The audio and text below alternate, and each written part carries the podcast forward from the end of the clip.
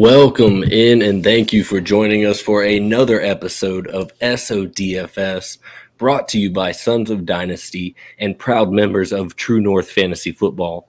Follow us on Twitter at Dynasty Sons and subscribe to the TNF network on YouTube so that you never miss a show. I am Dan. You can find me at on Twitter at D Brown or at Dan Brown NFL. And here to my left is Nate. You can find him at Nate underscore FFL. Nate Friday night back in the building again. Uh, you know, SOD recording studio here. What's happening with you? You have a good week, man. How was your Thanksgiving? That's exactly what I was going to ask you, buddy. It wasn't too bad at all. Um, getting at my kids, so it stunk a little bit there, but I get them this weekend, so I'm excited for that. I'm, uh, I'm excited for tonight. How was your Thanksgiving, buddy? It was good. Uh, you know, Casey and I spent some time in the uh, kitchen that day. I was in charge of the turkey. I took pride in that.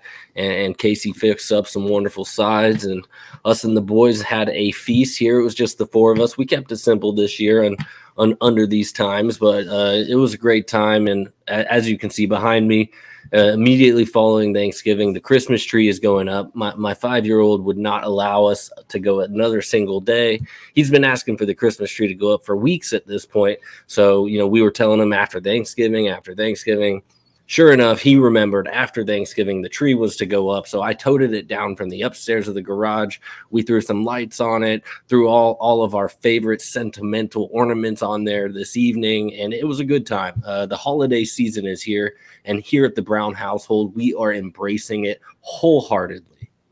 That I have to give you props on that turkey. That was a very good looking turkey, bro. So touche to you on that. Yeah, anytime I'm pouring my heart and soul in, into the meat, and I'm gonna shoot you guys some pictures there in the group chat. So you know it's it's gonna happen, and I appreciate you guys always giving me feedback. You let me know when it's good, and more importantly, you let me know when it's not. Speaking of what was good and what was not, we can go ahead and move into last week's accountability here as we review our top five plays from Week 11 in the NFL. Nate, I'll let you start with your guy Tyreek Hill. Yeah, I'm always a big Tyreek Hill guy. Um, it wasn't an explosive week, um, and sometimes he tends to have you know stutter dud weeks, but it was kind of just an average week. He scored 20 points on DraftKings, uh, 77 receiving yards, 33 rushing yards, nine receptions. Uh, he did not find the end zone, but he was still pretty productive. You know, considering the price, I wouldn't say it's a super big win, but uh, he continues to impress me with his ability to create separation, and his target share has been tremendous. So I don't think it was too bad of a play at 8,200. Uh, I also was on Nick Chubb last week against Detroit. That was a big thing for me. Was the opponents, the Lions, he ended up with 25, uh, about 25 and a half points on DraftKings, 130 rushing yards, 14 receiving yards on two receptions, and one receiving touchdown. It's 7,800. I would say that's a win. I'd say you hit value there, so not too bad.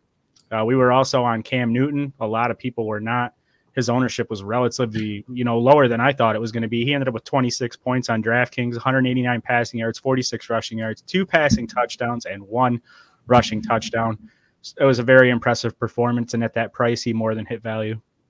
Yeah, I was surprised that not more people are on him, and I'm surprised again this week when his his price just ultimately didn't go up as much as I was expecting it to go up, given last two weeks' performance that we've seen out of Cam Newton. Um, but you know, I'm, I'm interested again this week given the price point. But let's talk about Myles Gaskin from last week, 5,700, ended up with 18.6 DK points and delivered a rather strong uh, performance against this Jets defense that gives up more rushing opportunities than any other defense in the NFL. So Myles Gaskin, kind of a more of a chalky play, but he ended up kind of bringing back value with the 18.6 there. And Dawson Knox was another guy that that we were leaning into last week at 4,000, and, and a guy that we were leaning into here on Thanksgiving and came through in a big way, but last week, six receptions, 80 yards. Dawson Knox back from injury and is here to stay. Josh Allen is going to be looking his way frequently moving forward. Another solid game yesterday, too, man. We we both had some Dawson Knox on DraftKings, so it was good to see another good performance yesterday. Let me ask you, Nate, where are you on Myles Gaskin from a dynasty perspective?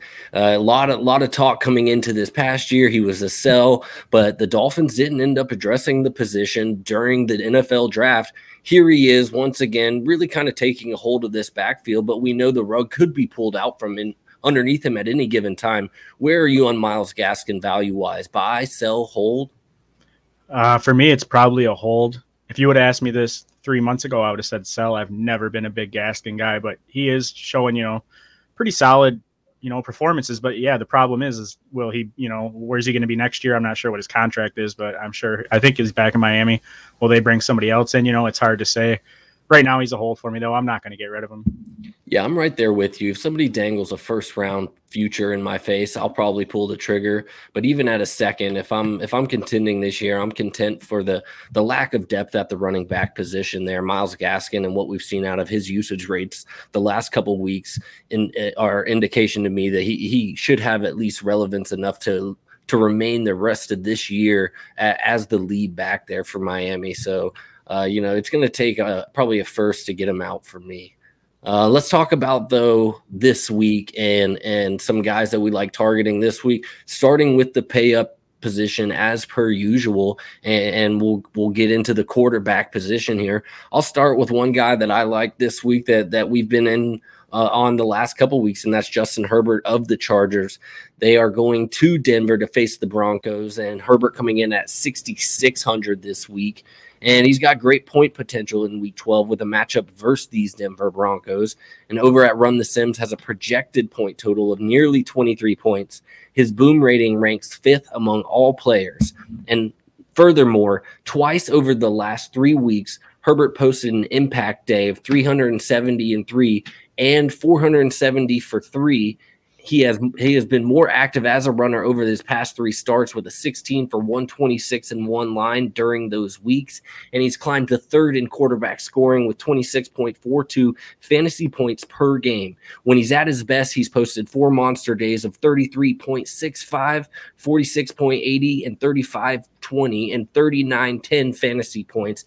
In his other six starts he did score under 20 fantasy points in four matchup against the broncos in two games in 2020 20. He did pass for 531 yards and four touchdowns. The ceiling is absolutely there for Herbert this week. And, and the, the rate that he's been passing the ball, I mean, he was so fun to watch this past week. We saw the rushing upside really kind of come out, and he was making it look easy and he wasn't taking the big he the big hits that you don't want to see out of these quarterbacks. He was he was willing to slide, take what the defense gives him. Uh, the the roof is is is is off the building at this point as far as Justin Herbert's weekly upside. And at 6600, I'm buying in this week, Nate. Yeah, I love watching um, dual threat quarterbacks, you know, especially these young guys like, you know, Josh Allen, Justin Herbert, Jalen Hurts. They're so fun to watch, man as far as the matchup this week, um, you know, I, last year he was very successful against Denver. This year, Denver's yet to allow over 25 and a half points to a quarterback, uh, with five opponents scoring less than 20 points. So it's, I think that that, if, if anybody's aware of that, it might drive some ownership down, which is even better. But yeah, I mean, his price is relatively fair. I, I'm going to be on him. Another guy, another guy I'm on. I'm big on this. I'm excited. There could be some bias here. His jersey's hanging behind me. Well, it was, but it's not right now. But it's Matthew Stafford, former Detroit Lions quarterback. You got the Rams versus the Packers at Lambeau. Stafford's priced at 7,100.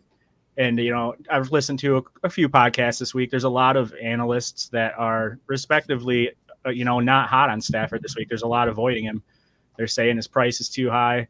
You know, I'll agree with that on FanDuel. He's $600 more. He's at 7,700 over there. But on DK, 7,100. I think it's pretty fair.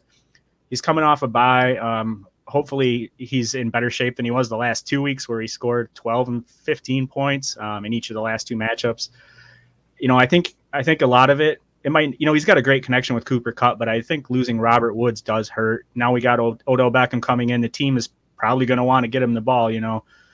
So he's headed to green bay.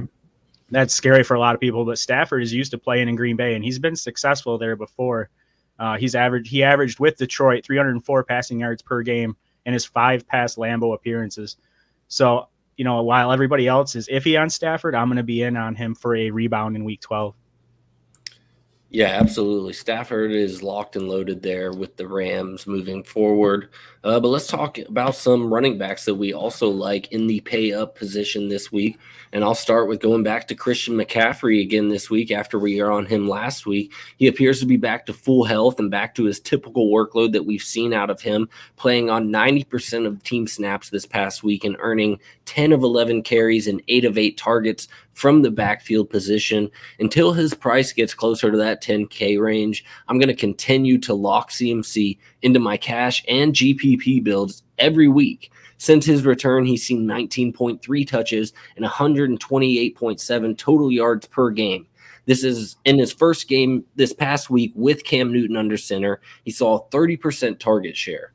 So let's not think that, you know, his, workload is in jeopardy at all due to the rushing nature of Cam Newton. You know, Christian McCaffrey is back. He's here to stay. And at 9,000 this week, yes, the RB1, but still priced too low, in my opinion. Yeah, you know, there's a lot of people that I think are his. I think his ownership is still going to be too low. I um I love the CMC play more than my guy. I think Carolina is going to lean on McCaffrey this week, hardcore. Probably the following week. You know, when he's when he's healthy, he's amazing. He does get banged up. It seems like a lot the last two years, but when he's healthy, he looks great. When he's out there right now, his cuts and everything look so crisp, man. I'm I'm all about it. Even if even at nine thousand, I'm I'm to be on him. Uh, another guy I'll be on is Najee Harris. Steelers Bengals game, 8,200 is the price. The thing I love here is the volume that Najee's getting. You know, last week he only had 12, 12 attempts, so people might be freaked out about that. But I think you should be confident in this guy. He's averaging 89% of the opportunity share, which ranks first at his position. He's running it just under 19 times per game and averages the second most targets per game amongst all running backs at 6.2 per game. Uh, these te- these two teams, the Steelers and the Bengals, they're you know AFC North. They met up in Week Three. Harris finished as the RB one overall when they met up last time, gaining 142 yards and 28.2 DraftKings points. He also had 19 targets in that game. I had to double check that man. That is absolutely ridiculous. The Bengals have kind of struggled defending the pass against opposing running backs. They give up the most targets and receptions this season. So even if Najee gets half of that 19, you know, that 19 target share, if it's cut in half to nine or 10, he still could be a top three, you know, in targets again with running backs. Uh, I would say the price is a little bit iffy at 8,200. If he was down around like 7,600, I'd probably be super invested, but I'm still going to have him in some lineups. The thing that really gets me is how I just said I love CMC. You can throw 800 more at Christian McCaffrey and you can get him, but I will have Najee in some lineups too. Yeah, definitely. Najee is a strong play. DK each and every week, just due to his receiving upside that that you mentioned there with with those targets. Let's move on into the wide receiver position here. This guy that I'm going to talk about, man, these last few weeks has just been absolutely electric to watch on television, and that is Deebo Samuel coming in at 7,900 this week versus the Vikings. That we've seen some some some shootouts the last couple weeks with Kirk Cousins and these Vikings. So I'm going to have some Deebo Samuel exposure this week. He's had a an, enjoying a breakout year in 2021. You know, coming into this year, Brandon Aiyuk was getting all the hype uh, based off of what we had seen this last year in Dynasty, his prices were going up. I ended up with a lot of Deebo Samuel this past year just due to the inflation of Aiyuk and, and the discount that we were seeing on Samuel coming off of an in- injury. But what he has done since he's come back has been phenomenal. I love how the 49ers and Shanahan are incorporating him in. You know, we're seeing him get more touches out of the backfield this year. They're intent on getting the ball in his hand. I think that some people might be willing to fade Samuel this week, knowing that he's coming off of back to back five or fewer target games. But the fact that he's locked in with that volume on the ground and, and the, the, the different ways that we are seeing him be used is, is just phenomenal. So I, I, can't get enough Deebo Samuel right now. 7,900, even as a one off, I'm going to have a lot of exposure, Nate. Yeah, I agree. You know, I was a big Brandon Aiyuk guy coming into the year. I had a ton of shares of him. I was really hoping that that success would continue because I do think that Aiyuk is a talented receiver, but Deebo is pretty much having a breakout year in my opinion. And then this week, you know, you look at the matchup again, you know, of the Vikings cornerback Bashaud Breeland. He's been pretty much horrible this year, to be honest with you. He's been targeted uh, 62 times, which is the ninth most overall in the league, and allowed 39 passes, two end and receptions, which is the sixth most. So you pair up a guy that's on a hot streak with a good matchup, man. I'm all about it. Another guy I'm all about. There's a lot of a lot of analysts that are saying they're not they're going to fade Cooper Kupp this week. I'm going to pair him with Stafford. The price is it's extremely high at 9600. But the thing I want to say is you're you know if you're fading him, it's at your own risk because I think he's going to go off. Everybody knows the connections there. He leads the league in receptions, yards, and touchdowns in his first season paired up with Stafford. 13 targets in each of the last two games, which is super consistent. This is without Robert Woods, so that tells you the story there. Uh, you know, we have Odell Beckham coming in. We're going to see how that goes. I don't, if he does have an impact, you know, maybe it will be right away, but I think it'll take a minute for him to get connected with the offense. Kupp has broke numerous slates this season, and I think that uh, I think this is another a slate breaking week. To be honest with you, he's third amongst wide receivers, thirty four point three DraftKings ceiling points um, on Run the Sims. That's a nice nice little stud uh, info thing there. So he's definitely what made me laugh is he's a thousand dollars more than uh, Davante Adams. I've never seen anything like that, so that kind of freaked me out. But I'm I'm pairing him up with Stafford in this game. If people fade him, it's only going to help me. I'm going to be all about it. I think he's definitely a lock in cash for sure too. But I want yeah, to say, you, go ahead, go ahead. Uh, you can you can get Stafford and Kupp in, into your lineups. You know, probably as like a, a smaller stack. You know, there, there's enough ways to get creative, and that 9600 is going to keep enough people away when they see the difference between him and a Adams. We thought Cooper Kupp had, had hit his ceiling and, and regression was coming. Well, hello, Robert Woods on season-ending injury, and, and Cooper Kupp is just now scratching the surface of, of what he's capable of here in 2021. So you know, DK did a good job here of pricing him up, and I think that is going to keep his ownership, you know, uh, uh, in check to a degree, uh, just being that high up. So I, I love the play, and and and well done by DK to get him up there at the top. Yeah, definitely. He's he's definitely earned that price tag, and you know it hurts us a little bit, but at the same time, it could help us with ownership. Before we move on from wide receivers, though, this is kind of cheating. I want to mention another guy because I'm expecting huge things this week. Ja'Marr Chase against the Steelers. He's 7,300. He's been on a bit of a role reversal lately. Through the first six games of the season, he was seeing an average of uh, 15 targets or more down the field. However, he's averaged less than seven targets per game in that span. Uh, and since then, he's he's seeing nine targets per game with an eight out of 11.6. So obviously, this helps his floor, but limits his ceiling. Um, you know, more than fantasy players realize. But the amount of volume puts him in position to break a big play or two against the Steelers. And I'm expecting this game to be a pretty decent shootout. I haven't looked in a minute, but I believe the projected point total was 48 points. So that's super intriguing. And, you know, I'm on Chase this week too. I just had to bring that up. Yeah, I, uh, I, I like Chase this week, and you know Higgins kind of feeling more more like a fade to me this week. It seems like he's been the the cash guy each and every week with the price check, but he, he really hasn't been what we've been paying for these last few weeks. Uh, and I, I, think Chase just just as well as Kupp has slate breaking upside. So um, you know, I, I'm right there with you on him this week. I'll have some exposure as well. Let's move on into tight ends. Nate, tell me about George Kittle with the 49ers against these Vikings. I mentioned Deebo Samuel, mentioned the shootout potential there with the 49ers and the Vikings. It's a game that might go a little bit under the radar, but probably rather popular and one that I'll be looking to have some game stacks on. But where are you at on George Kittle? I know you love him this week. Yeah, I've always been a big Kittle guy. Uh, some of that may be due to his, you know, love for professional wrestling, but no, seriously, I uh, I do like him this week. He's 6,400. They're facing the Vikings. He is the most expensive tight end due to the fact that the Chiefs are on a bye, so we've got no Travis Kelce. Um, he's been pretty hot as of late. His last uh, three DK scores were 24, 16, and 13 over the last three weeks, and he does have a fairly tough matchup this week against the Vikings. They're fourth in giving up the fewest points to tight ends so far this season, but the thing is, is Kittle has done pretty well when he's facing, um, you know, when he's at home facing tough defenses. He's averaged 16.2 fantasy points per game, you know, according to NFLFantasy.com. His consistency rate's 83%. This week on Run the Sims, he's got a base projection of roughly 16.5 and a projected ceiling of 27.5. So I'm going to roll the dice on Kittle this week. We uh, we tend to probably pay down at tight end, and there's some great values we're going to talk about later. But I'm going to have to have Kittle in the lineup or two for sure. Yeah, I like him definitely as my favorite pay up tight end this week if you're going to go for another pay up guy, I'm just going to go ahead and bring up Kyle Pitts at Jacksonville Jaguars, coming in at 6,100, 300 cheaper. I think his ownership will be pretty low given one of the higher priced tight ends and what we've seen out of this Atlanta offense the last couple weeks.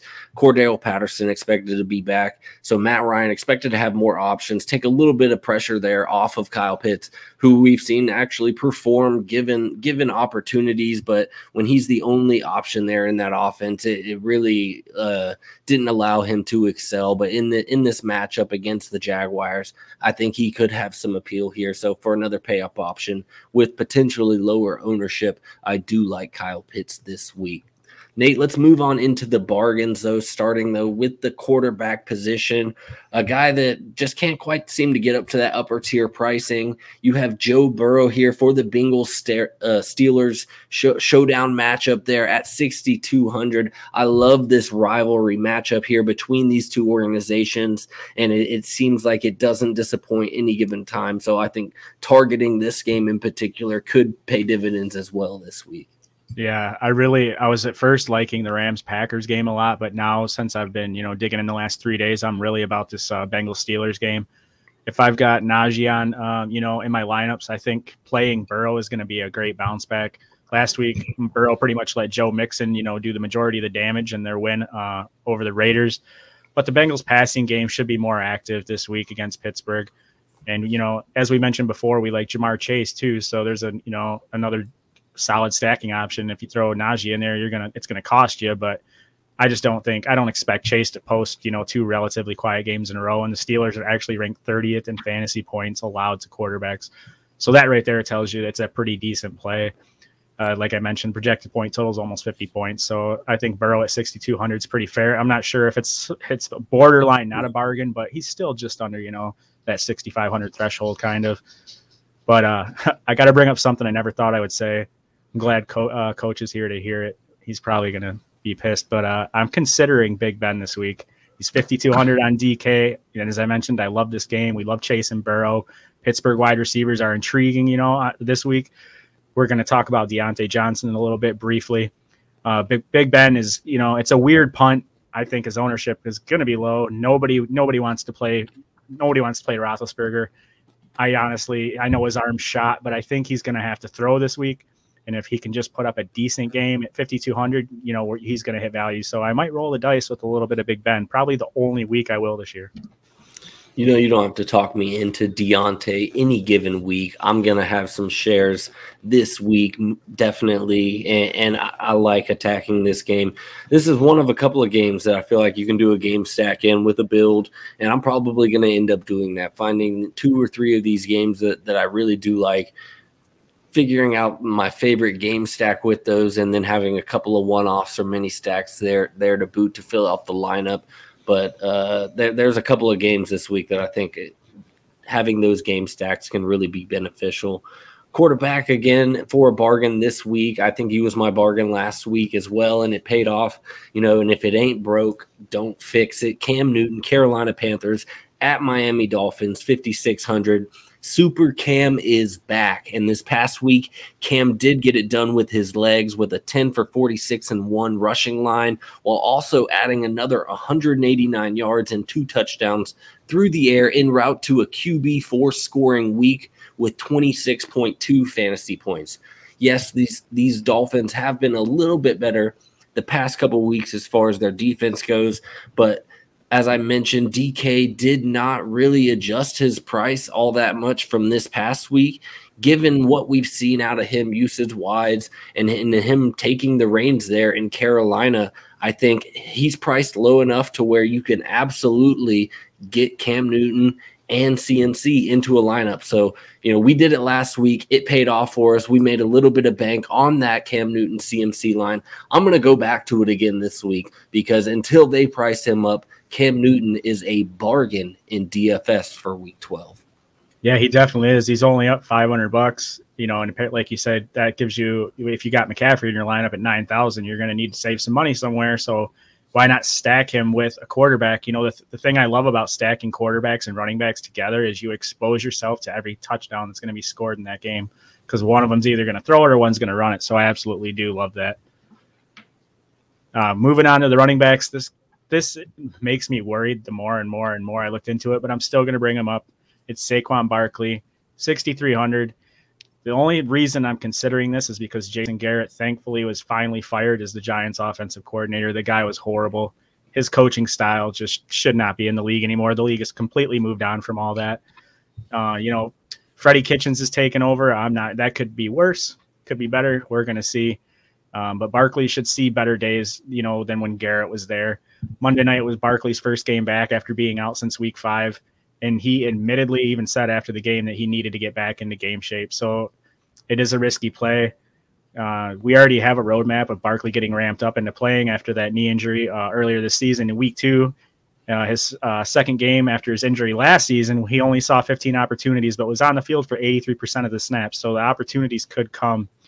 It's not a sure thing that we'll see, you know, the same usage, but right now he's cheap enough that I'll roll the dice because the Eagles defense has given up 27.2 DraftKings points to opposing running backs on average this season.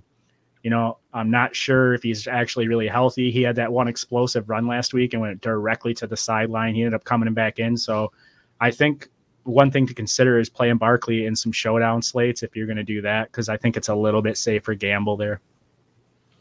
Yeah, no, I'm I'm ready for Barkley to get back to health here. Uh, the explosiveness seems like it is still there. Maybe this shakeup with with the the front office changes will you know we'll see a little bit better usage out of him. Uh, usually in these situations, I feel like they tend to, you know, lean in on the run game a little bit more once a head coach is out from underneath there. So, but I'm actually going to talk about the other side of the ball in the Eagles, and that's Miles Sanders this week, a, a, a true bargain at 5,100. And I'm getting back to him this week for the first time since week, week seven when I was extremely overweight and he went down with that injury that sidelined him for the next three weeks. Now, in since his return, even after losing a fumble this past week, Sanders has ended up leading this backfield in carries with 16, snap share of 46%. Jordan Howard exited early this past week, has been ruled out this week, and now will only have Boston Scott and Kenny Gainwell in the mix for a few snaps. I think that this matchup versus the Giants is is just a little too appealing for this price tag. The Giants defense has been smacked around the last few weeks for 27.8 fantasy points per, versus the Chiefs, 33.3 fantasy points to running backs versus the Raiders and 24 fantasy points versus the Bucks over the last 3 weeks. So I think Miles Sanders is is going to get, you know, we've seen these Eagles and their rushing attempts each and every week. They're looking at 35, almost 40 rushing attempts a week, and, and and, that's proved to be profitable for the running back position there for Philadelphia. Yes, Jalen Hurts is is going to get some rushing touchdowns. We saw it this past week as he, as he had a couple, but Miles Sanders this week versus a Giants team that, that really hasn't found their identity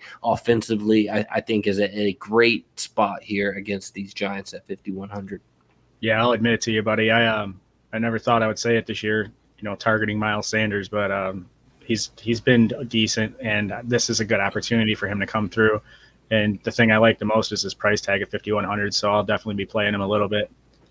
And, uh, another guy I'm going to be playing, a guy that I think we both like a lot. I know I love him. Is rookie Elijah Moore of the New York Jets. They're facing the Texans this week. Craig's Craig's team.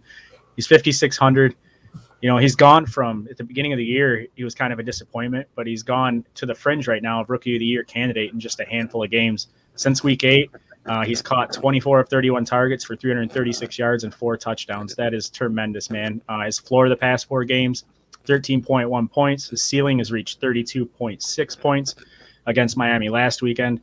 Uh, he's he's he's less of a value now than he was on DraftKings earlier in the year. His price is up seven hundred dollars but uh, he still uh, yields plenty of value against the Texans defense that ranks 24th in uh, points allowed to wideouts. So no matter how much we talk about him, yeah, I don't see his ownership being high. At 5600, I'm gonna have I'm gonna play him. The Jets just they Zach Wilson's back. The Jets need to be competitive, and I think they're to rely on Ty Johnson, the guy we'll talk about in a minute, and Elijah Moore.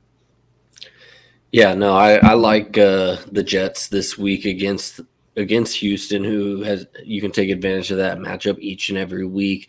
You know, this is a great matchup for him to get back in here and and grab back a hold of this Jets offense. So might be a week early before I really feel comfortable having a, a lot of exposure, but you know, mass multi entry, uh, you know, jet jet stacks are definitely in the realm of outcomes. Uh, I, I just want to mention real quick here a wide receiver for the Jaguars that's uh, been a little bit underwhelming this season due to the hype from this this past offseason. That's Laviska Shenault this week coming against my Atlanta Falcons at 4,400. Jamal Agnew is, is part of the reason why I'm going to bring him up. He is now on IR, and it's kind of been the thorn in Laviska's side this season between him and Dan, Ar- the emergence of Dan Arnold uh, Laviska has really taken a backseat in this offense, but I believe with the departure of Agnew now on IR and this matchup against my Atlanta Falcons, I think that Laviska Shenault is going to see an uptick in volume and have an opportunity here for success. And I like the price tag there at 4,400. Yeah, there's an excellent opportunity there, and the price tag, like you said, is absolutely you know perfect for a GPP play. But before we move on to tight ends, I want to bring up your guy I said I was going to earlier. It's Diontae Johnson. I was going through a lot of data this week, and I realized that his floor, all this whole ceiling, his floor is 11.7 points in every game he's played this season. That is super safe, and he's gone over 20 points three times. So I had to mention him. He's 6,600. He's, you know, we're talking about that Cincinnati Pittsburgh game that I love again. So I couldn't squeeze, you know, full things on both these guys in, but I, I cannot just not bring up Diontae Johnson here. Yeah, no, any chance we get here on SODFS to blow a little hot smoke there towards Diontae Johnson, we are going to take advantage. So um, let's move on in, though, to the tight end position here, rounding out our bargains. Nate, starting with your Denver Broncos tight end, Noah Fant, coming in at 4,600 yeah, I really like Fant this week. I've never been a, a real big Fant guy. I never had nothing, uh, you know, against him. But the price tag, like you said, is forty six hundred. Generally, we like to find some bargains at tight ends to save some money. Uh, this is a perfect opportunity to do it. The Broncos have a projected team point total on their side of 22 points. Uh, they're playing the Chargers this week, a team that gives up 17 DraftKings points on average per game to the tight end position. So that recipe right there is perfect. Divisional matchups are usually competitive. Hopefully, the scoring can bounce back and forth, which will bode well for Fant. He's coming off a bye. You know, the volume is a priority to position. He's got 59 targets so far this season, which is more than any, you know, the second tight end for Denver's got 21. So they're obviously, they love Fant. Uh, the Chargers give up the second highest um, points to the tight end position, like I said, which is even more of a plus for Fant. And another thing I like is Denver's got their wide receivers back and healthy, and that should ease some of the you know the the attention and the tension off of Fant in passing plays. Hopefully, the DBs will have to focus more on the Denver Broncos wide receivers. Uh, Fant's third in the league in the moment at red zone targets makes it even better here. So I'm all about Fant at this mid range price, man. Yeah, uh, and shout out Courtland Sutton who just got his extension there for the Denver Broncos. Oh yeah, love love that guy. Love to see him working his way back from that injury that we saw, and love to see the organization taking care of him and betting in on him for the long haul. Let me though talk about my tight end bargain, and that is Rob Gronk- Gronkowski for the Tampa Bay Bucks playing in Indianapolis this week versus the Colts at 4,400 this season. Gronkowski averages 7.3 targets, 63.8 yards per game, and 17.9 fantasy points per game when healthy. He's seen at least one end zone target in every single game this year, and Tampa Bay is expected to score four touchdowns this week with a 28 point implied point total. The Indianapolis Colts currently rank second worst in schedule adjusted fantasy points per game allowed to the opposing tight end position. Uh, you know, I, I, think Gronk is back. He he showed us th- this past week that you know he, he's back from from his back injury and and came through in a game that you know, Tom Brady needed a few extra options. I don't believe Antonio Brown will be back this week. So uh, we still get a little bit of a condensed pie there for the Tampa Bay Bucks. 4400 getting about $2,000 cheaper. Um, you know, than, than the tier one tight ends here. I like Rob Gronkowski this week, and him and Tom uh, continue that connection that we've seen throughout 2021 that's exactly what I was just going to say. Is I always like Gronk when he's healthy. If he's paired up with Brady, Brady's going to look for him in the red zone. And another thing that's also intriguing is the fact that Mike Evans is banged up, another red zone target of Brady's. So that's just going to give more Gronk more opportunities. I love Brady this week. I love Chris Godwin, and I love Gronkowski. That's it for our bargain, guys. And we are moving on in, though, to our punts.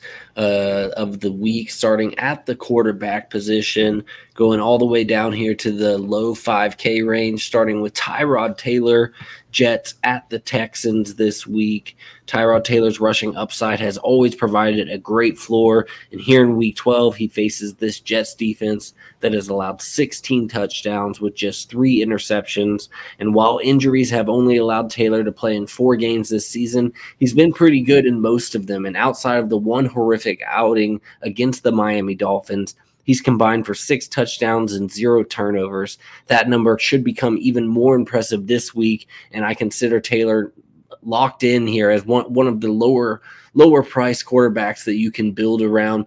And you know, Cooks is is a guy that you ov- obviously always want to stack with him typically, but I don't mind playing Tyrod naked as Cooks just really hasn't performed as well as I would like them to. A couple of weeks now, he he's kind of burned me. So uh, Tyrod, I don't mind playing him naked this week at 5300, but Cooks is always there for the stack you know, he's he's a dual threat quarterback, so I'm always going to be about it. The price tag is right, and there's actually down in our punts here at another position. There's a guy I'm going to bring up from the Texans um, that kind of makes me like Tyrod even more. Uh, but the guy I like is the exact opposite of Tyrod Taylor. He's a pocket passer. He's for, since his days in Alabama, it's Mac Jones, quarterback of the Patriots. He's 5,400 somehow this guy has led New England to five consecutive wins, and the Patriots are at the top of the AFC East for the first time since Tom Brady left for the for the Buccaneers, which is pretty incredible. He's been extremely efficient. He's completed 41 of 49 passes over New England's past two games. That's an 83.7% completion rate and ranks second in the NFL in season long completion rate at 70.2%. He's just behind Kyler Murray at 72.7. It's a pretty incredible stat to put it into better context, Deshaun Watson and Aaron Rodgers led the NFL with 70% completion rates last season. Um, you know, so the, he's playing the he's playing the Titans. They rank 28th in fantasy points per game yielded to the quarterbacks. So that's that just makes it even better. Uh, you know, the, the Pats might not cover the 5.5 spread, but they should have a solid showing against a shaky Titans secondary. Yeah, absolutely. You know, these, these punt plays weekly they, they can be fun, man. You know, just often in DFS, I'm always, you know, a lot of guys like to build their lineups around the these top tier guys, these pay up options. A lot of times I like to identify these these true values, these punt plays, these these misprices, if you will. And if you can get those guys right, it, it allows you to to get several of those those higher price guys. So uh, I, I, think a lot of times just looking at it from that perspective, have, having these the, these lower price tiers that you can identify and, and, build your lineup around those even. And a lot of times these lower price guys seem to be more of the one offs in, in, a build, but it, it, you can often build a stack with a lot of these lower price guys too, and then have your one offs be you know a Najee Harris or a Ja'Marr Chase uh, type of player, and, and I think that can can prove to be beneficial in the long run. It's all about getting creative. And so each and every week, these, these cheaper guys are the guys that I feel like I, I really want to pour my heart into a, a, little bit more with the research, with the identification process that we do each and every week. Um, but let's move on along, though, past Tyrod Taylor, past Mac Jones, into the running back position. Nate, starting with a Jets running back here, and not the one that we've been talking about in, in Carter, but here with Ty Johnson at 4,300. Yeah, man, I'll tell you what. Uh, I was super sad when Carter went down. I've been loving what he's been doing this year, but the fact of the matter is, is that with Michael Carter not in the game, it just opens the door for Ty Johnson and even Tevin Coleman possibly at 4,000. But I think uh, I think people should be more interested in Ty Johnson. I think the Jets, you know, and Zach Wilson are going to have to lead lean on him and Elijah Moore, as I mentioned before.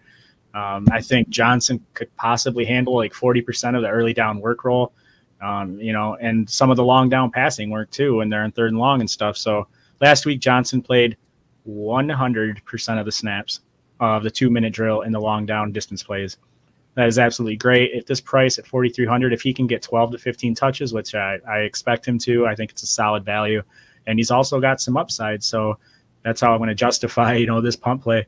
And, you know, like you said, these punts are fun because if you nail them, then, you know, it, you know, you feel good about it, you know? So I think, uh, I think Ty Johnson's going to have a good week. Yeah, no, I love the call. I love the price point. You know, 4300 that's damn near positional minimum price tag there of 4000 and with Michael Carter not in the picture, Ty Johnson, he he's been viable even with Carter there and Carter's been productive, but without him, I, I really think Ty Johnson is the back there to target and and a $4,300 price tag here is advantageous for the rest of your lineup. Another cheap running back potentially in play this week, you know, may get a little bit more news, but uh, Dontrell Hilliard here for the Titans at the Patriots coming in at 4,600. He played 63% of offensive snaps, finishing with seven, seven carries for 35 yards and eight receptions for 47 yards on 10 targets.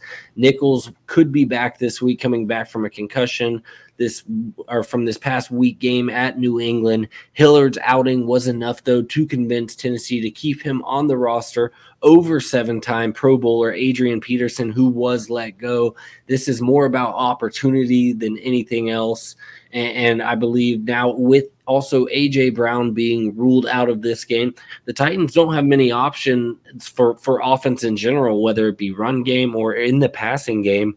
Um, you know, this is a game that I'm probably going to be avoiding for the most part, just just due to the point totals that, that we're expected to see from each team. Doesn't seem like a, a, a game that either team's really going to have their foot on the throttle. So, uh, but here, getting here low and probably going to be rather low owned. I think Dontrell Hilliard is an option here this week at 4,600. Sticking with though that opportunity that that presents itself there with the Tennessee Titans, I'm going to Nick Westbrook-Ikhine there of the Titans. Same matchup there at the Patriots for 4,000 this this week. I mentioned AJ Brown is out. Well, he was aided by the early exit of Marcus Johnson this past week that really burned me. Last week, I had Marcus Johnson pretty much as one of my punt play identi- that I had identified at 3,500. Like the opportunity he was stepping into, had the hamstring injury go down there, more or less the, the first drive of the game, really killed a lot of my lineups this past week. But moving on from him, the the player pool has gotten even smaller there for Tennessee. I, I like Westbrook-Ikhine here as, as, he steps into an even bigger role. He led the team in receptions and yards, and his primary production did come off of a 46 yard catch early in the fourth quarter also chipped in receptions of 16 and 14 yards to record his first 100 yard game of his career. The Titans wide receiver corps is extremely banged up, and he's got all the opportunity in the world here for Ryan Tannehill to have any sort of passing option, in which a game that I expect them to ultimately be trailing here to the Patriots at, at game's end. Yeah, it's all it's all about opportunity, man, and the price is right. So if you're playing GPPs, like you said, we'll probably avoid this game. But you know, if you get down to the point where you're trying to fill your last couple spots and you don't have much money, look right there at Westbrook-Ikhine. I think he's I think he's a solid play at four thousand. My next guy, though, my guy, my punt wide receiver is not a solid play. This is a this is an actual punt, like a real punt. It's Nico Collins. I've loved this guy in college. Uh, he's facing the Texans this week. He's 3,200, so the price is extremely low. But as I said, this is this is a very a viable viable play if matter of fact is his his role's even diminished the last few weeks. His target count is decreasing every game since returning from injury in week six. Run the Sims projections on him are actually a bit optimistic, um, but you know he certainly could get it done on limited volume against an awful. The Jets secondary is just awful, so you know it's not the safest bet. It's not even a safe bet at all. But you know, Dan, you know Danny Amendola, you know that's Joe, uh, coach coach's guy, uh, and Chris Conley. They're seeing more targets over the past month. I think rostering any of these Texans wide receivers basically comes down to how much you think, you know, matchup matters for DFS and for wide receivers. Personally, I don't think it's, you know, that in, impactful really right now since, you know, bad teams get behind early and that, you know, reduced volume balances out with increased efficiency. So this is a massive punt. But I think Collins has an opportunity this week with Tyrod if you're playing Tyrod and, you know, you don't get to uh, Brandin Cooks I'm gonna I'm gonna roll the dice with Collins in at least one lineup. I just I, have seen him play in college. He's very talented, and I think he's gonna get better. I had Collins as a punt in one lineup this past week. I can't remember what it was, but he ended up catching a touchdown, and I think he just stepped out of bounds. but I, I was there celebrating in my living room for the Nico Collins touchdown that ultimately did not become a touchdown. But uh, I will remember that one and potentially go back to him this week, though. Nate, let's talk about cheap tight ends here. One of our favorite uh, segments of the week is these punt play tight ends that we look to aim for every week. And it, it's tough because I, I, can make a case for so many of these cheap tight ends. But I, this week, I really wanted to challenge myself. Nate, who did you go with with your punt play tight end of the week? You know, if we thought uh, we thought Nico Collins was dangerous, wait till you hear this. I'm going. I don't even want to say it, but going with Evan Engram, tight end for the New York Giants, 3,800. You know, when he started out his career, I had him in a couple season long leagues, and he was decent, and it's just went down from hill downhill from there. I honestly hate advocating for this guy. I really do. It's a super vital play. He's coming off a 3.2 performance on DraftKings against the Bucs you know, I just I feel like if he's ever going to bounce back, if he's ever going to do anything, it's going to be this week. He had double digit PPR points, you know, in season long leagues in week seven, eight, and nine. The Eagles ranked dead last in fantasy points allowed to tight ends. You know, I think if you're hurting somewhere, you're looking for a value, plug Engram, cross your fingers in tournaments. Yeah, no, it never feels good plugging Evan Engram into the lineup. You know, how the mighty have fallen over the last couple of years. Although, you know, I, it may even feel a lot better, though, than the guy that I've selected here. I've gone all the way down here to $2,600. I guarantee you there's not many people surfing the pool down there at 2600 And that is, forgive me if I butcher this name, uh, Josiah DeGuara. Uh, you know, I, I, think that that's we're going to roll with that. But uh, the Rams at the Packers this week, twenty six hundred, and he's coming off of a two for thirty seven and one line from this past week. Has only ten receptions this season, but the 2020 third rounder looks like a player on the rise as he caught both of his two passes and has seen his snap count percentage increase now in four straight games with Robert Tonyan going to IR. His 27 snaps this past Sunday led all Packers tight ends and were actually 10 more snaps than Marcedes Lewis, the player who finished second on that list there of tight end snaps. So a true punt play, as we mentioned, though, 2,600 tied to a quarterback that we know has has slate upside there in Aaron Rodgers, even with his injured foot. But that is it for the tight end there for the punt plays. Nate, let's talk about though uh, some of our cheaper DSTs that we'll be targeting this week. Yeah, I've got a couple. Well, I've really one of my favorite things has always been to pay pay way down at tight end. I'm not trying to pay up for anybody. I'm trying to look for the sneaky defense that's going to have a couple interceptions. The two I'm looking at this week are the Panthers DST against the Dolphins. They're at 3100. It's not super cheap, but you know it's not 4000 my other punt is going to be, uh, or my other DST, I should say, is going to be the Bengals DST against uh, Pittsburgh. 2,700. Big Ben could throw a couple picks, you know. So if you're looking for some cheap DSTs, those are my two. I don't have a ton of analysis on it. It's more of just a gut feeling. Yeah, and you know, I actually didn't have to look hard for this one. Um, you know, I, I clicked on the DST button as I usually do. I scrolled all the way down to the bottom as I usually do. And then I start there and I work my way up till I find one that I think, you know, I can say, yeah, you know what? I could see a path there to this team not just getting obliterated, potentially having a few turnovers. And there are the bottom two staring me at the face this week, and that is the Jaguars versus my Falcons for 2,200. And, you know, my Falcons have, I think they've scored a total of six points the the last two weeks. So it feels like a decent bet at this point that the Jaguars might be a decent play. They're paying all the way down, or just one up from that is the Texans DST at 2300 playing the Jets, who are a team that haven't been great this year.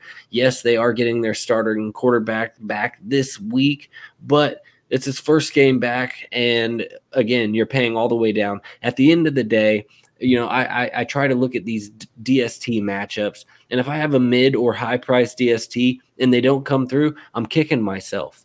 But if I have one of these low price ones and they don't come through, what did you expect? You you pick this low price DST, you schmuck. You know, of course they of course they didn't have points. And if they do come through, you feel like you know you you knocked it out of the park. So I'm gonna stay low every time because at the end of the day, the self loathe is a lot less if I pay twenty two hundred for a DST and they, as long as they don't get me like negative five points, I'm good with it, man. Two points, you're paying 2200. I I actually don't mind it. There's a good chance, you know, they score you eight or nine. So definitely, definitely about I, that's those are two good DSTs, man. Those are super cheap and good calls there. I really like that.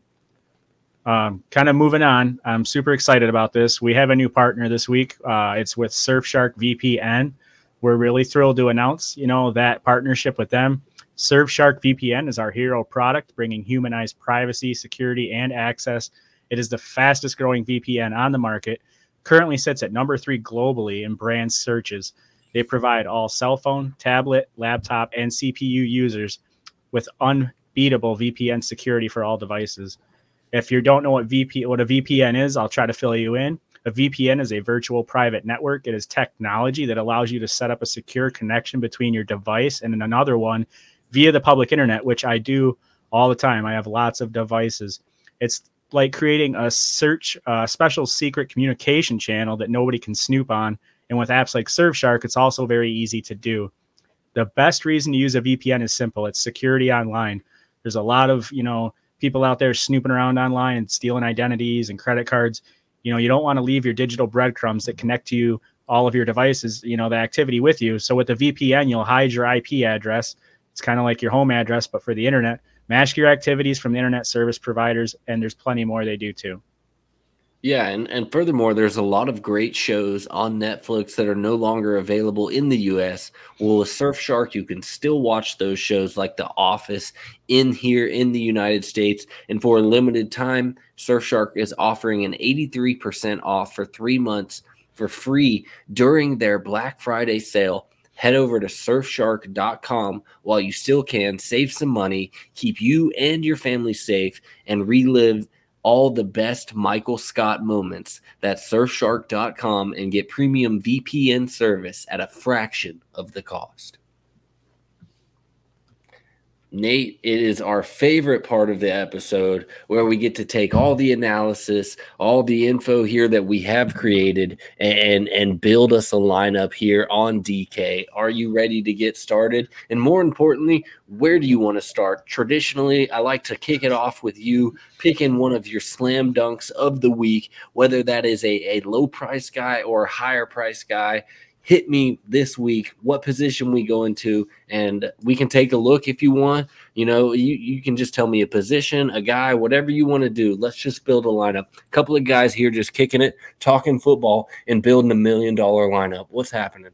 I think i think the guy i like the most i was going to say Ja'Marr chase at 7300 but i actually am kind of thinking about Deebo samuel your uh, your high priced wide receiver uh, at 7900 how do you feel about that start I love Deebo Samuel, and what I love about him most this week is I don't mind working him into a stack potentially with Jimmy G, but I think he's a great one-off. Just given his usage that we've seen, I feel like he's game script proof. Eh, you know, via via rushing, via passing, uh, Deebo Samuel feels like a slam dunk. So I don't mind plugging him in at all, and I, I don't feel inclined to necessarily bring Jimmy G with him.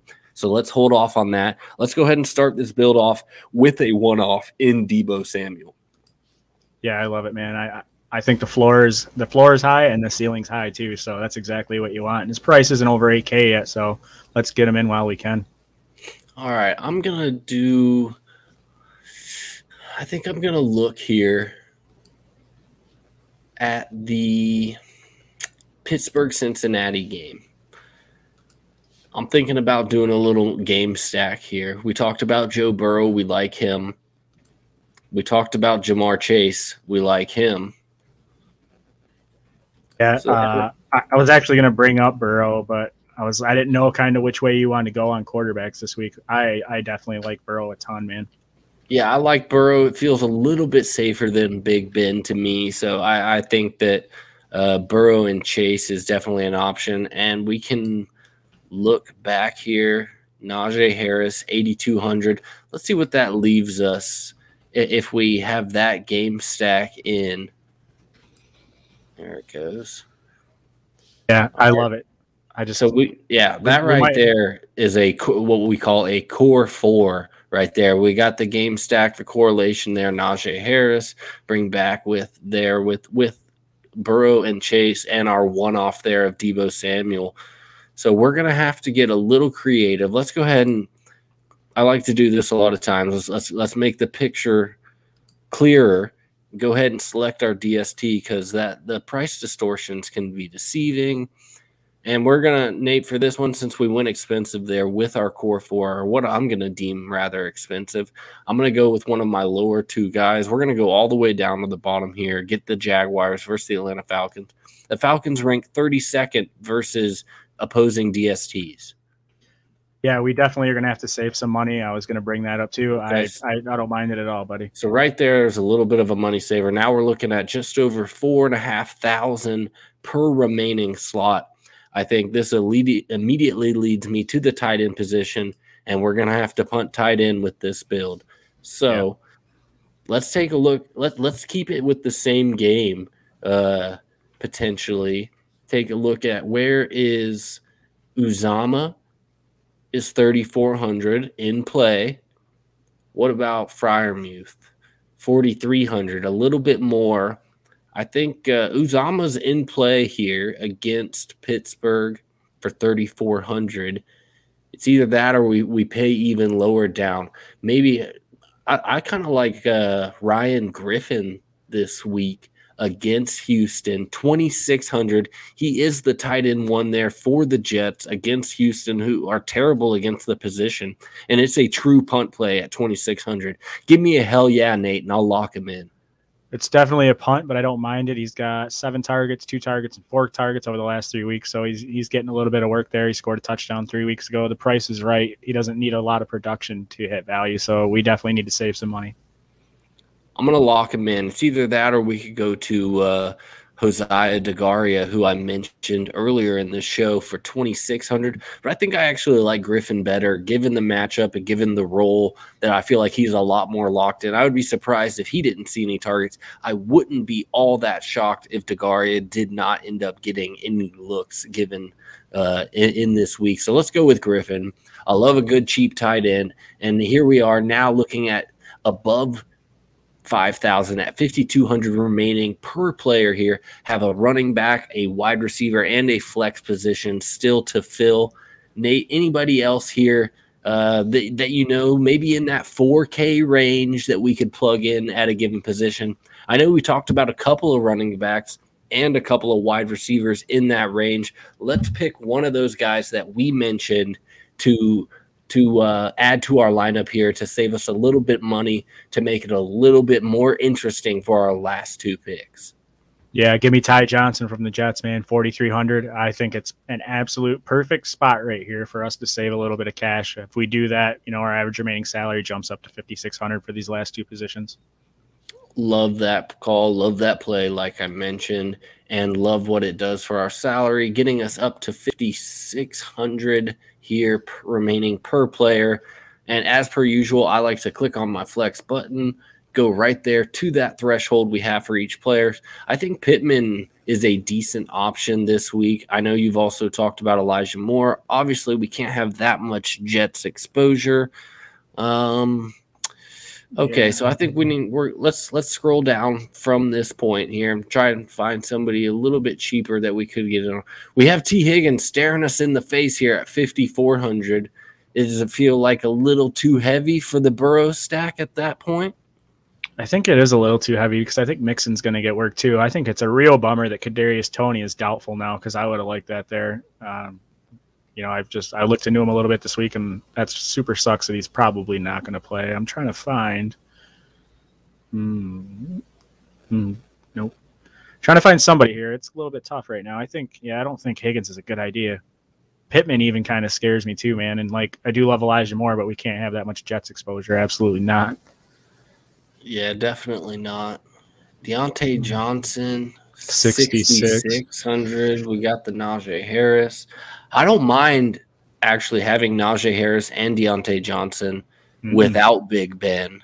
Uh, nope. You know, I feel like those those are two players that that you don't need to bring Big Ben along with because Big Ben's just what you know he's weighting you down. He, he's he's making the air that you have in your tires escape from from those tiny little cracks and crevices from the dry rot from you leaving it parked in one spot for too long over the years. Big Ben is a problem for for that. But so if you leave Big Ben at home, you don't bring him with you. you know you, you got good tires for the rest of your ride. So let's see what happens. I'm gonna I'm gonna go to the wide receiver position here. I'm gonna, yeah. I'm gonna play De- Diontae Johnson, and just because you can you can't go wrong with Diontae, and that leaves us 4,700 for our flex. Let's move down here into the 4,700 range and see what's popping. Okay, we got Crowder, another Jets. Damn it, we can't get away from these Jets. Robbie Anderson. No uh, way. He burned me last week. We're not doing that. Okay, okay. well, how do you feel about double tight end, man? I really like Noah Fant doing double tight end can be dangerous, but you know, I felt like Thursday slate, Thanksgiving slate was a, a, slate that that I felt like doubling up at the tight end position was, you know, those small slates are hard to get different, uh, and, and and so most people generally don't double up at the tight end position, and, and reasonably so. But I felt like Thursday slate was a great way to attack uh, the slate with having dual tight ends there, using a tight end there at the flex position, and it worked out so long as you had the right tight ends.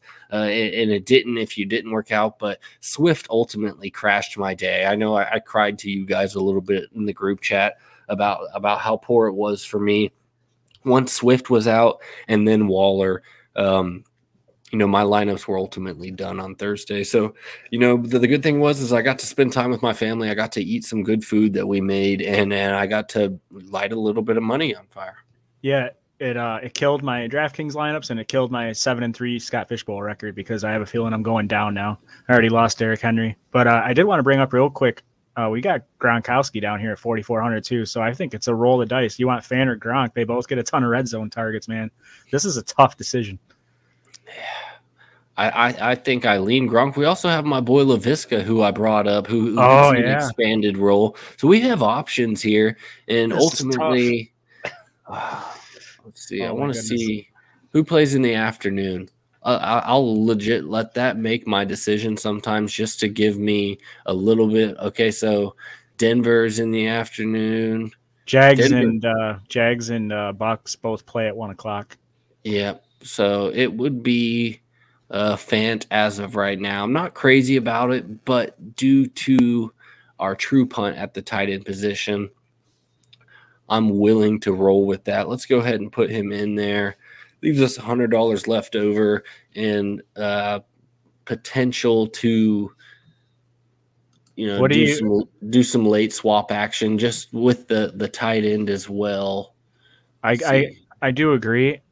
I almost feel like Viska's for playing GPPs, especially like uh, uh, a heavy tournament where there's a lot of entries. I almost feel like Viska's got the highest ceiling, but I think Fant might have the best floor.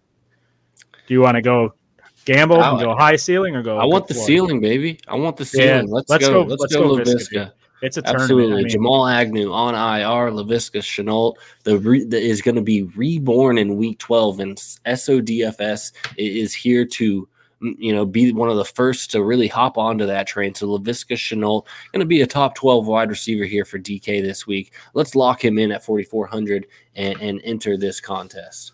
Yeah, I really like that, bro. I think you know if it was if it was cash, I'd probably go something safer. But you know we're gonna shoot for the stars here. All right, man. That was uh, a fun slate, man. Lots of guys that that I'm I'm really interested in here. I think it's just going to be a matter of putting the pieces together identifying which positions that you really want to spend up on. There's lots of options. I don't think it's going to be too chalky of a week this week, which feels good given a couple of pieces coming back. I feel like, you know, the the running back chalk ha- has has been pretty bad in infiltration on these main slates the last couple weeks. The Mark Ingrams, the D'Ernest Johnsons of such. So I'm hoping we can get back to a little bit more normality here this week and, and have a little bit of fun, make a little bit of money. Uh, anything else uh, that you want to talk about, Nate, before we start doing some shout outs and round this out for the night? I think, yeah, I think this is a fun slate. Uh, I'm really looking forward to it. I will say right now we don't have um, projected ownership, so make sure you follow us on Twitter. Um, follow the uh, Sons of Dynasty Twitter as well because we're going to be tweeting stuff out as far as ownership goes. I want to give a shout out, as always, to Brother Matt. The graphics are absolutely amazing, man. They're crisp and clean. We, uh, as always, we could not do the show without you. There's way no no way we could get everything done without you here. So we appreciate all your hard work behind the scenes. This is a three man show. So, Brother Matt, we absolutely love you. Uh, another shout out I want to give out Veridian Global. Got their swag here. I've got about six shirts. They do excellent work. If you're looking for any fantasy football swag, they have tons and tons of it. Uh, so make sure you go to Veridian Global, check out their stuff. Will is amazing. Uh, go into Surfshark, our new partner. We're going to get the link posted uh, in the uh, comment section of this. Click on our link. You're going to get 83% off and three months for free. So you're going to want to use that.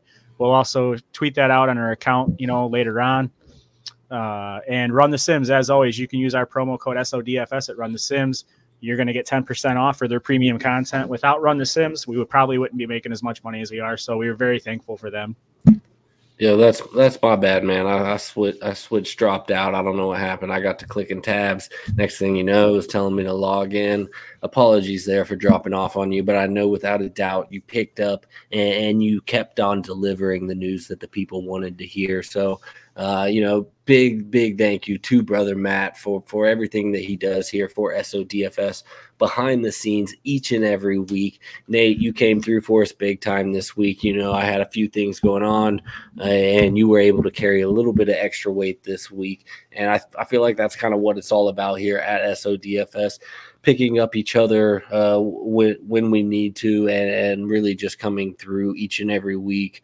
Uh, and uh, you know, I'm just happy to be on this journey with you, gentlemen, and anybody that did tune in tonight. Big, big love and shout out to you guys. We appreciate you guys sticking with us here all the way down here to week 12 at this point, and we're gonna keep the DFS information flowing for you all season long. So thank you for tuning in. Please do hit the thumbs up, hit the subscribe. It helps us as we continue to try to grow in this community here. Uh, Nate, man, you were you were spot on all night, man. You kicked ass. I uh, appreciate you. Oh, there's been plenty of times that you've helped me too, man, on rough weeks. Uh, this is a three man team, like I said before. So we all work together. We we hold each other up, man. That's what we do. Before we jump off here, though, um, like probably couple hours before the show, we linked up with Trophy Smack. We're going to be partnering up with them. So they have a Black Friday sale today. It's 30% off custom championship belts and trophies. We love that stuff, especially podcasters have it in your background. So hurry over there. We'll have a promo code available next week because we just we just got this linked up. But I wanted to mention Trophy Smack. They're a great great company too. So uh, thank you for everybody that tuned in. Um, of course, Coach Craig was always here. Uh, Smokey, I seen you, buddy. I love you. Everybody else that was here, just thank you for supporting us. It, it means the world to us. Absolutely, uh, Nate. Good luck this week, man. Let's uh, let's stay in touch, and anything that that pops up as far as news goes, revolving around this main slate. Let's put our heads together uh, adapt to that information and move forward to make our lineups the, the best that we possibly can each and every week. Hopefully, the one we built with you guys tonight pops and we end up bringing a little bit of money back here for SODFS. Until next time, I am Dan. He is Nate. Much love to each and every everybody. Peace. SODFS is for entertainment only and to add value to your sports experience. We give you our advice and strategy that we will employ ourselves. SODFS is not intended for those under the age of 18.